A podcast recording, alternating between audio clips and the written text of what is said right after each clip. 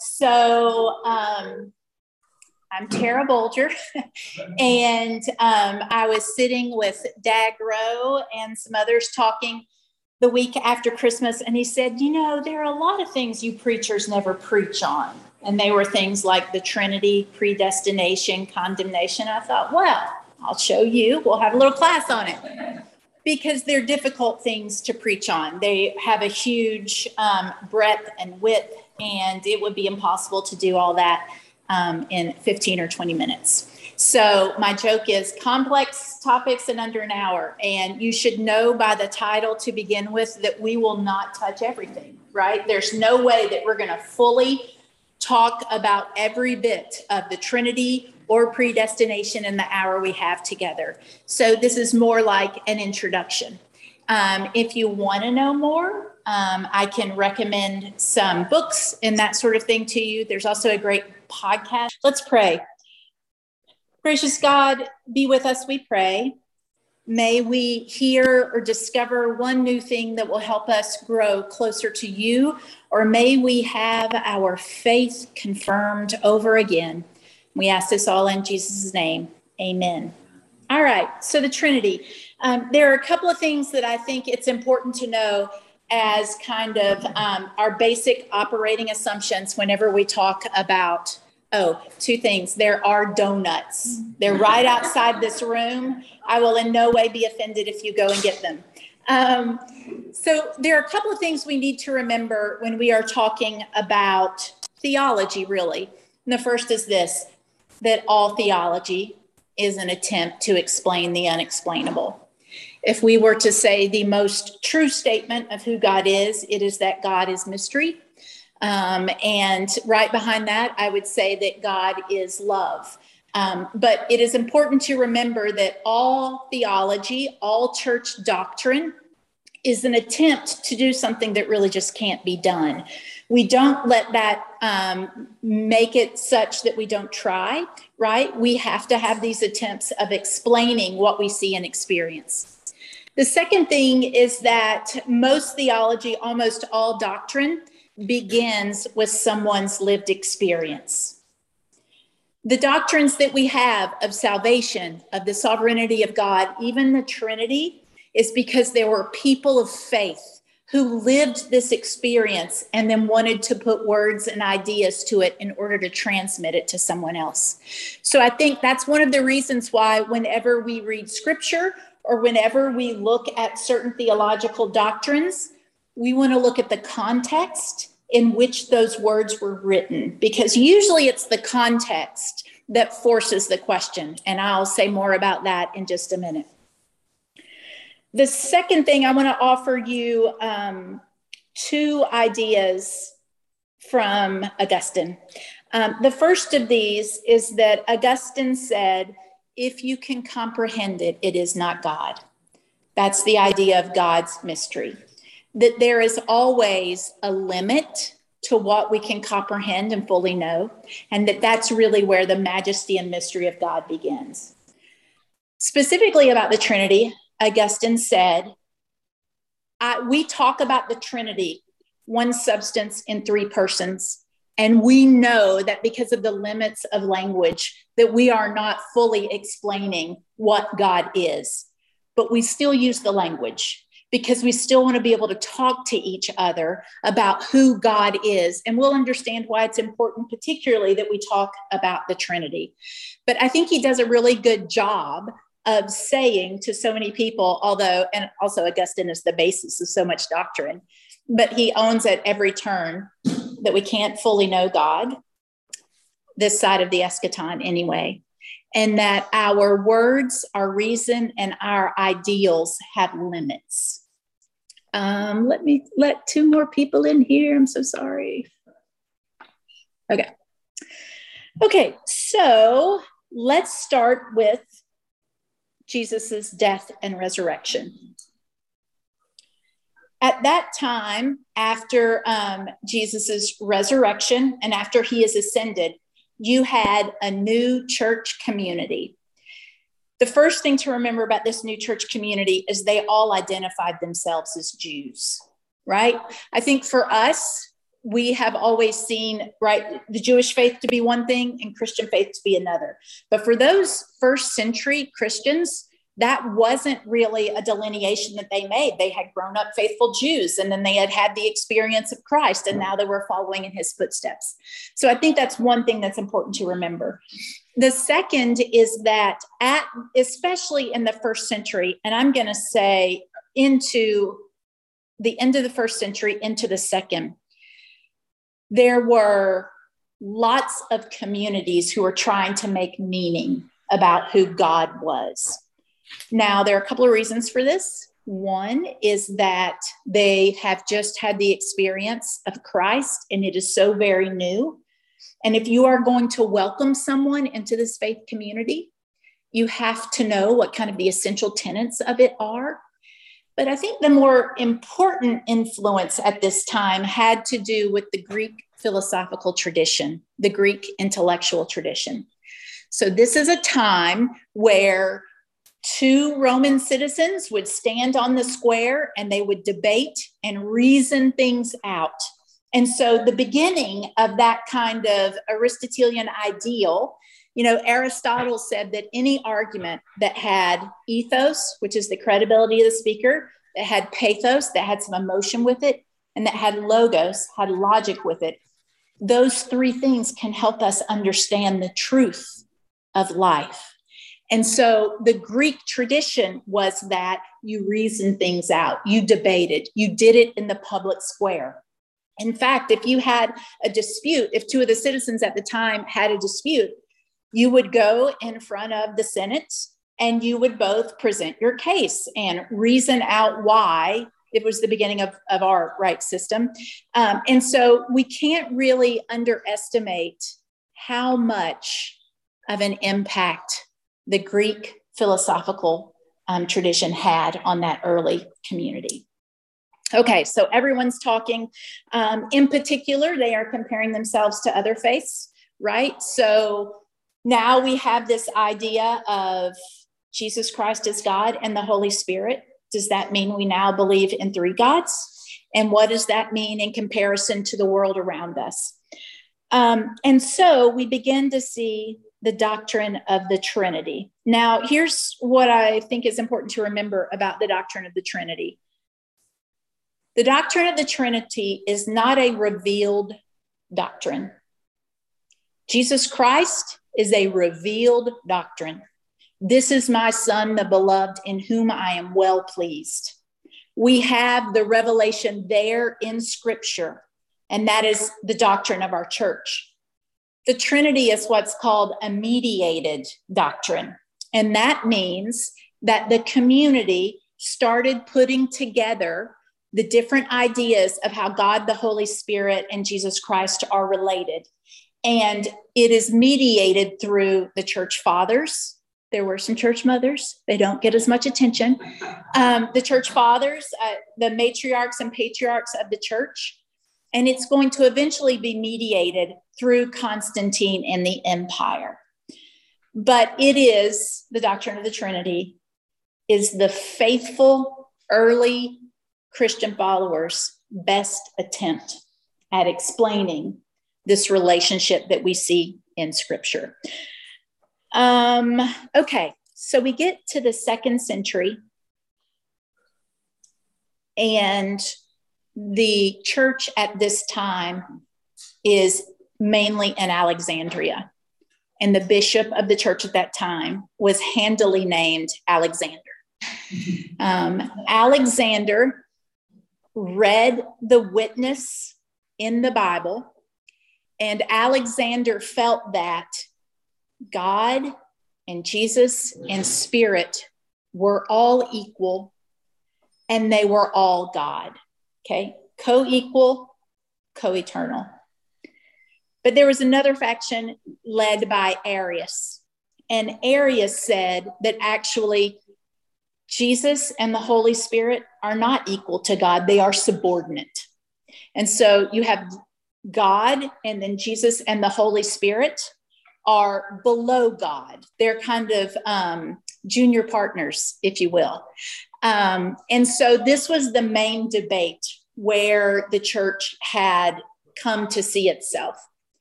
There are a couple of things that are um, important here for a community that identified as Jewish. The foundational thing that they had learned in Judaism is the Shema, right? So from Deuteronomy, Hear, O Israel, the Lord your God is one. You shall worship the Lord your God with all your heart, with all your strength, with all your heart, soul, mind, and strength. Um, so they have identified themselves as being monotheistic.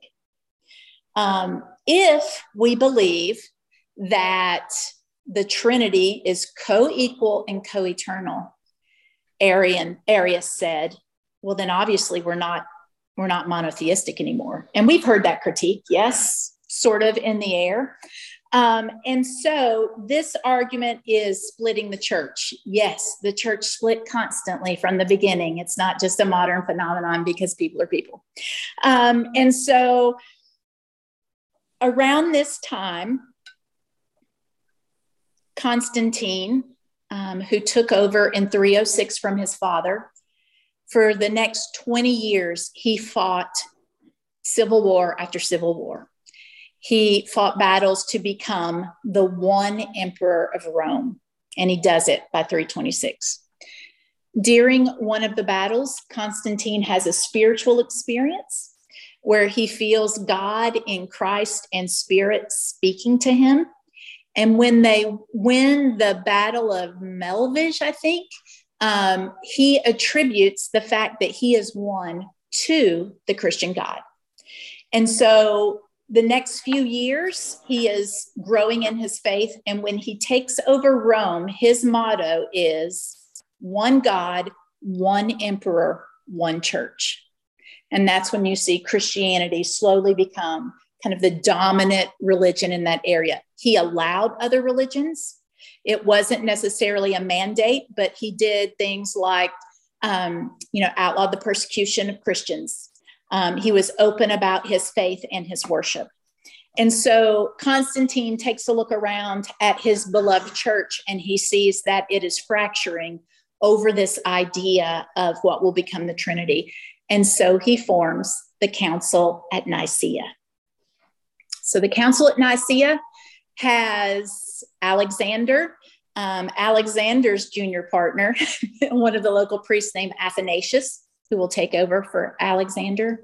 We have Arius and some of his people there. And they have several things on the agenda that they're going to talk about. But the main one is how do we describe this relationship? Now, I want to say that early Christians were formed by what we now call the Old Testament witness. And Christians at this time would reread what we call the Old Testament, the Hebrew Bible, through the lens of Christ. And so many of the early church fathers said, well, you know, when the three men came to Abraham in a vision, that sounds like Father, Son, and Holy Spirit. Um, now, the Jewish tradition does not say that at all, right? But when they reread, they started to see places where God would come in different personas. So, just an example, there's the one from Genesis. In the Psalms, we hear of God's word, and we hear of God's word in the idea of a different persona, a different person. We start to see that in the Psalms. In Isaiah, there is much talk about God's spirit. We know that God's spirit moved over the water in the beginning of creation. And so, as the church fathers are reading this, they agree that Jesus is not in the Hebrew scriptures, but that there is foreshadowing of what will come. Um, another one, right? We see a lot talk about God's wisdom, the Sophia, and we see that as its own person in the scripture. So there's kind of this setting up that they can see even in the Old Testament. Augustine, in particular, felt strongly that the three men who visited Abraham that that was actually a Trinitarian text, that that was the beginning of it there. But the first person who really uses the name Trinity is Tertullian around 150. And the Trinity, right, is the Latin for triad. It just means three. We talk about the Holy Trinity as if it's a personal name, but it was just more of a description of what people see. So they get to the Council of Nicaea, and the question is how do we say that God is fully human, that Jesus Christ is fully human and fully God? It's really at the Council of Nicaea, the relationship between Jesus and God that they want to tackle there's a lot at stake here. So, for instance, if there is just God and there isn't that Jesus Christ is simply human, well, then we don't have any way to adequately explain the resurrection. We lose the idea of God with us that we have been told will happen, that idea of Emmanuel. And so that's rejected in a lot of ways. Also, if Christ, I'm sorry, the opposite of that is that Christ is God. And if Christ is God without being human, how did he die on the cross? Were we able to kill God? That doesn't make sense either. And so this is the question that they grapple with. And I hope this doesn't uh, surprise you or concern you, but it's going to come down to a vote. right? I mean, most Christian uh, doctrine, really, even our Holy Scripture, comes down to we hear all the sides. And when we have a, a, a, great majority of people who can confirm a certain thing, we bring it into our, um, our polity. Okay. So they're at the council, they're talking. Arius is making his case strongly. He's brought all of his bishops. Alexander is doing the same. Finally, um, what they agree upon is this idea called homoousios. There are two things that have to be decided what is the essence of each person of the Trinity, and what is their persona? Okay. Homoousios is the idea that there are three different personas that are discrete in their own way. We have evidence of the Holy Scripture, I'm sorry, the Holy Spirit, and we are told that the Holy Spirit will come and be with us by Christ. We know we have the person of Christ, and then we have the personhood of God. But homoousios says that they're all the same divine substance. One may be person, one may be spirit, but they're all divine. And so that becomes the first Nicene Creed, which says that Jesus Christ is um, light from light, very God of very God, the same. Um, Athanasius, I'm sorry, um, Arius loses that vote and goes on to cause more trouble in the church. he will continue to kind of like, you know, build up factions and want to relitigate this at all at all times. But from the first council of Nicaea, this is the beginning of the fully developed doctrine of Trinity. I have talked a whole lot. Are there any questions so far? Nothing? All right. Bert, you want to correct me on anything? I'm up for it. So by the early fourth century, we're using the word Trinity. It's a part of our first uh, creed. It's actually our second creed. The first creed was the Creed of Athanasius. The only difference between the Creed of Athanasius and the Nicene Creed is that Athanasius included a lot of negative statements like, if you don't believe this, you can't be a part of the church. so not only did he say what we believed, but he said what happens if you don't believe. Um, I'm glad we adopted the Nicene Creed. Um, another argument that comes up later is the idea of modalism. This is the idea that Father, Son, and Spirit are just different modes of God. So, for instance, think of it as um, steam, water, and ice, right? Just different modes of the same thing. But this is rejected outright because the idea takes away the divinity and the humanity of Jesus Christ. And we attest to that over and over again. And so modalism, very much related to Arius, pops up again in that fifth or sixth century. Augustine does a lot with the Trinity. It is the foundation of his belief. In the fifth century, the church again meets for another council. And they again want to explain the Trinity, particularly bringing in the Holy Spirit. Do you remember your Apostles' Creed? There's like two lines about God, there's a whole lot about our Lord and Savior. And then it's, oh, yes, we believe in the Holy Spirit, along with some other things. There is another council to, in order to develop that. And this is where I think we really get to the idea of why this is important. They developed this idea called perichoresis. And perichoresis is the idea that each person in the Godhead is distinct, but they are co eternal and they are co equal. And that when one person of the Godhead does something, when Jesus Christ dies for humanity, that is also the Spirit doing that work and God doing that work.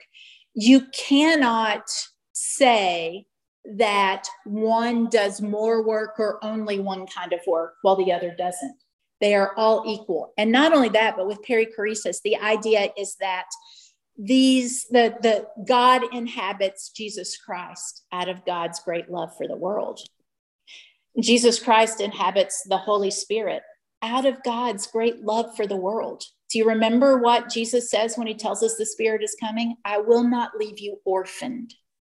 And so, one of the main ideas of perichoresis, besides this kind of um, indwelling of each of them, is the idea that it all is brought into being because of love.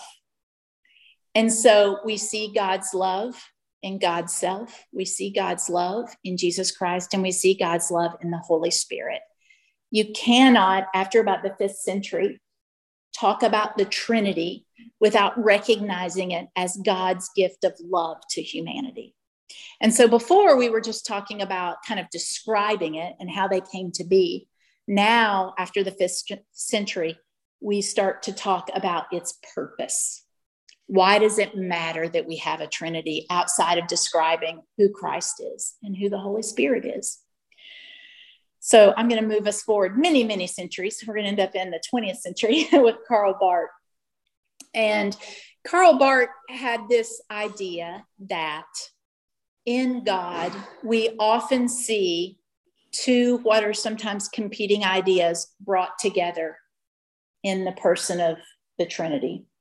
So for Barth, what you see in the Trinity is perfect freedom. God, nor Christ, nor the Spirit has to do anything. They don't have to come to humanity. They don't have to do anything. They're deities. And so they have, the Trinity has perfect freedom, but they also come to us anyway out of perfect love. And so Karl Barth said, anytime you're going to talk about the character of God, the character of the Son, or the character of the Holy Spirit, you have to recognize that God uses God's perfect freedom and perfect love to come to humanity. All right. Any thoughts on that? I'm a terrible lecturer. Yes, Bob. One thing that's always bothered me that I wrestle with is when Jesus on the cross and he says, My God, my God, why thou forsaken me? Talking, I mean, you know, talking to himself, talking, you know, in a really distant. I don't know. Yeah. Well, also, that's scripture, yes? That is the Psalms. That is a psalm of lament. And so it is possible that Jesus utters that because that was his Jewish faith tradition. It also connects the Old Testament with the New, right? That Jesus would bring those words into that moment. But the bottom line is, I don't know, right? We don't know. Is it, we know that at that point, the part of Jesus that is fully human is going to die. And it would make sense that he would cry out with these words of faith that he has learned in the synagogue as a boy. Um, There are also some, let me make sure I got this right. Some scholars feel like even to the very end, Jesus was living his life as an example for us. And that we too may be a people who feel that God has forsaken us. And we may feel it so deeply, it feels like a death. And we can cry out to God. One of the things I love about the Psalms in particular is that for Judaism, to cry out to God in anger or in pain is always an act of faith right? We in the Christian tradition, we seem to like to think that we're only going to tell the good stuff. You know what I mean? We're going to only going to offer prayers of praise. But the Jewish tradition says, even if you cry out, My God, my God, why have you forsaken me? That is a faith statement because you are taking your life to God. And so some think that even to the end, Jesus is modeling that kind of humanity that is faithful even on the cross. Does that help at all? Thank you for humoring me with that. Yes. Um, and, um, you know, Jesus says, you know, you, you can only get the Father from me. Mm-hmm. Or we say Apostles' Creed, sit on the right hand of God, Father, right? So it's tough to think then that there's I'm just there. There's, when we talk about God, we talk about the Father, there's like Trinity. We talk about God, it's to not think to, to not say that's the Father, instead it's it's one. Yeah. So I think I think that's it's really confusing. So, uh, you know, I I talk with a lot of people, um, and a lot of times people who are not a part of a church community will say, I've had this said to me several times, you know, I'm okay with God. I'm pretty solid on God. And I believe in the Holy Spirit but it's Jesus who gives me trouble. And I will tell you 10 times out of 10, what they mean is someone has told them about a Jesus that doesn't always reflect the love and care of Jesus Christ. But to that, I would say, you're actually just fine with Jesus because Jesus is the Holy Spirit and Jesus is God in the same way that God is Jesus. So it is possible to read that statement in a Trinitarian way. None come to the Father except through me. Um, that's God, right? You come close in the person of Christ, but that's also you come close in the Holy Spirit. None come to the Father except through the Holy Spirit. And I do think all salvation is the work of the Holy Spirit. So I think that's one place where um, where the Trinity helps us and builds us up in our faith. Um, because we are human and in our sinfulness, we sometimes twist uh, who Jesus is or what the tenets are. But we look back to this model of the Trinity and see that it is always self giving and it is always love out of God's perfect freedom. I will tell you about my first heresy in seminary. Um, I remember clearly uh, the our pastor before I ever worked in the church. Brian and I read a Bible study, and I remember our pastor saying at the time, "You know, I get in a lot of trouble for this, but God is God, and the Son is the Son." And I was like, "Well, that totally makes sense, right? I mean, in our house."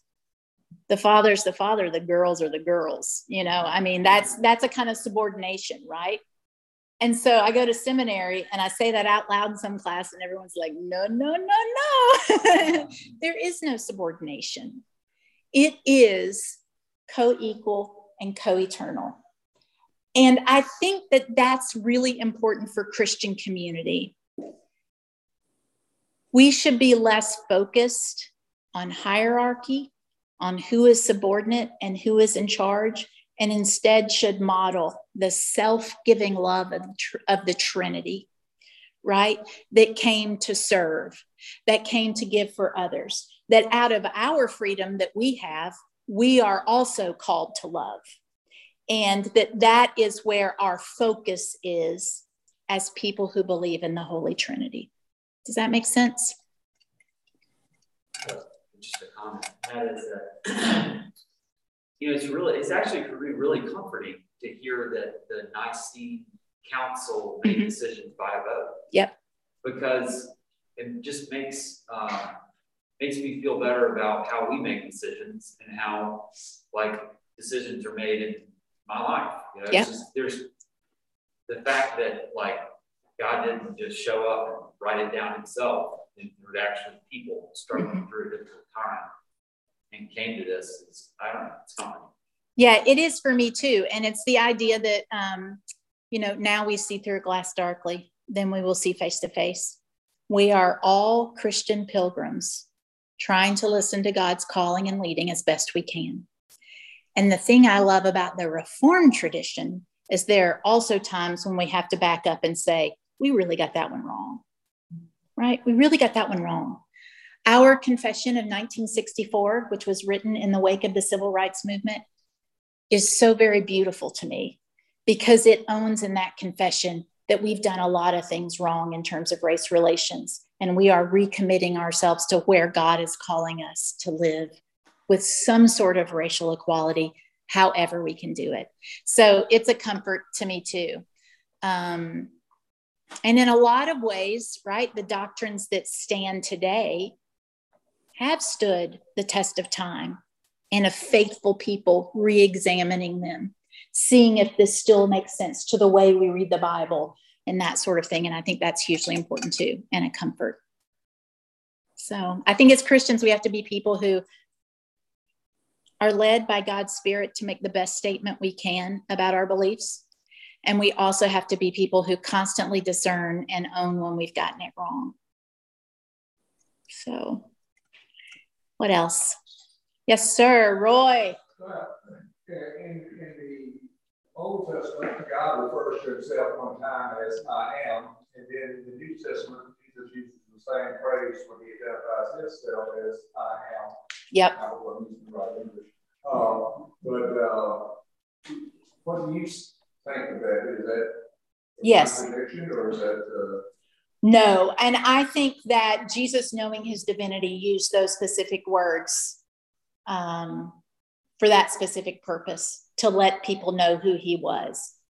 Um, no one, I think, really explains this better than the prologue to John's gospel. In the beginning was the Word, and the Word was with God, and the Word was God. He was in the beginning with God.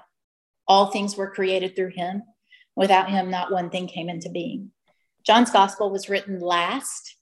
He had a hundred years of Christ's ministry and reflection on it. And so when he comes to write his prologue, he is able to own what has been foreshadowed in the Old Testament. And that is that God sent Jesus, who is God. And we also have that same entity in the Holy Spirit with us still. There are a lot of places in the Old Testament where we feel like there is foreshadowing and speaking to um, the idea of the Trinity. But again, if you go and look up Trinity in your Bible, you're not going to find that anywhere because it's a mediated doctrine. So, so were the the the, the like the Council of Nicaea? Uh huh. Did did they use our current New Testament text in their conversation too? So I don't. The canon was not fully formed, but they certainly leaned heavily on Paul's writings and on the four gospels. Yeah, but we did, it wasn't fully formed at that point. But that biblical witness is in almost every part of the Nicene Creed. Yeah. And we have in Matthew, what's the Great Commission? Go out and make disciples of all nations in the name of the Father and of the Son and of the Holy Spirit. There's no subordination there. It is all one thing. So even though you can't go to your concordance and find the word Trinity, I do think that it's in there and especially in the lived experience that we have. What else? I have more. I know you're really shocked to hear that, but um, there is, you're right, uh, centuries of Christian witness on this. But the next, I know we try really hard to use, um, at least I try that, I should have to use um, non-gender specific pronouns when talking about God. How does that correlate with the vernacular of the Father. Is that just yeah historical vernacular, or how do we balance? How do I balance these two things? How in general for other people? Okay, so first I'm going to own that uh, patriarchal male language in the Bible doesn't bother me. I, and I'll just say that, right? And we're going to answer the question, but I want you to know that's my operating bias. I don't have a problem with it. I don't know why, um, but, but so I want to own that before I answer it. the second thing is that you know we have people talk about the trin- Trinity as creator, redeemer, sustainer, which takes all of that language out of it. I don't like that because it's not true to the biblical witness right? Jesus calls God the Father. Jesus characterizes that relationship. And I think that's important. Um, we all carry baggage to language. You know what I mean? I think one of the reasons that that kind of male language doesn't bother me is because I'm obviously female and I'm sharing the word of God, right? So it's a non issue. But there have been discussions about making it more neutral with create, creator, redeemer, sustainer um, but I fall into the camp of, you know, Jesus called on God the Father, and we are given the Holy Spirit. If we wanted to be really technical, right, we could use the feminine word Sophia for Holy Spirit, which is all throughout the Old Testament. Um, but the, I think those are the two camps on that. Anything else? Yes, sir. In your opening remarks, you mentioned that theology was an attempt to explain the unexplainable. Yeah. But it seems to me that when the Nicene uh, Council got together, they were using Aristotelian uh, mm-hmm. logic to basically tamp down conflict that was going on at the time. So it's almost like saying if you, if you put it to a vote, you're basically saying that because I said so, the rest of you can just sort of stand down, but you're not necessarily, uh, you're still trying to explain something that's unexplainable. Yes. And I think, well, I think there are a couple of things. One is that that Aristotelian ideal, they didn't choose to operate in that kind of way. It was just in the water right? In the same way that it is for us in a lot of ways. Um, it was just how you did things. They grew up seeing this kind of philosophy played out and debated in the public square. And so it makes sense to them that they would then bring it to these issues. Um, I also think that we can't underestimate um, how much people respected their church fathers. And so to have your bishop struggle for decades over this issue and to lead in this creed when it finally came there was trust in that leadership in a way that i don't think is misplaced in any way. But i do think that if you were to uh, this is purely conjecture but i'm betting alexander knew more than anyone about the mystery of god right? I think they would have owned that themselves. But we don't let our deficiencies mean that we don't talk about and develop our ideas about who God is. God is that important for us to struggle with it. Does that work? what other questions do we have? Is there a person of the Trinity who speaks to you more than another? either now or has in the past?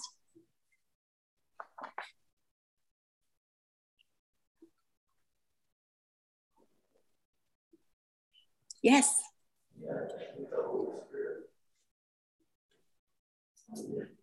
Yep. Because it's more, you know, God and Jesus is so visible. Yes. The Holy Spirit is more. And, and I have a question. I was not are you serious? I don't want to hear myself one more minute. Let's hear you.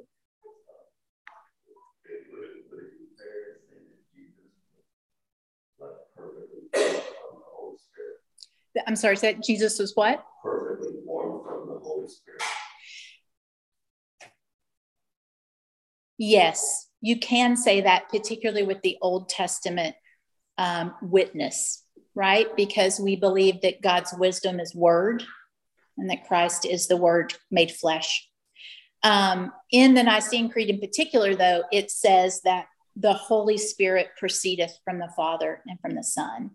And so they are relying on that biblical witness that shows that the Spirit is there, but that at a certain point in time, we were given the Spirit for God's work in the world after Jesus' ascension. But um, yes, I think you could you could make that argument.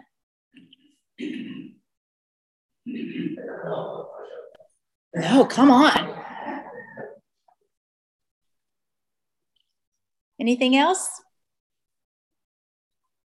All right, so I try to think about, especially after I've rambled for so long, what I want to leave you with. And I think the first is that when we talk about any part of the Trinity, we're talking about all of the Trinity. Okay, so when we talk about the Holy Spirit speaking into the world, we're talking about Christ, we're talking about God. They are the same thing in different personas. Um, that is important because we are called to live out that kind of equality and love and freedom in our own lives. Um, we are called to be people who um, give over and over again out of our freedom and out of our love. And we see that modeled in the Trinity. If it were strictly God is God with God's junior partners, then that would mean we are called to live a life of hierarchy, right? And I don't think that's what we're called to. It's what happens a lot of times, but we are called to recognize the equality and, um, you know, humanity of each person and offer love and grace into that the same way that God has. So I think that's all I have for you. Anything else? That was so far under an hour. Um, next week, we're going to talk about predestination. So I hope you'll join us for that.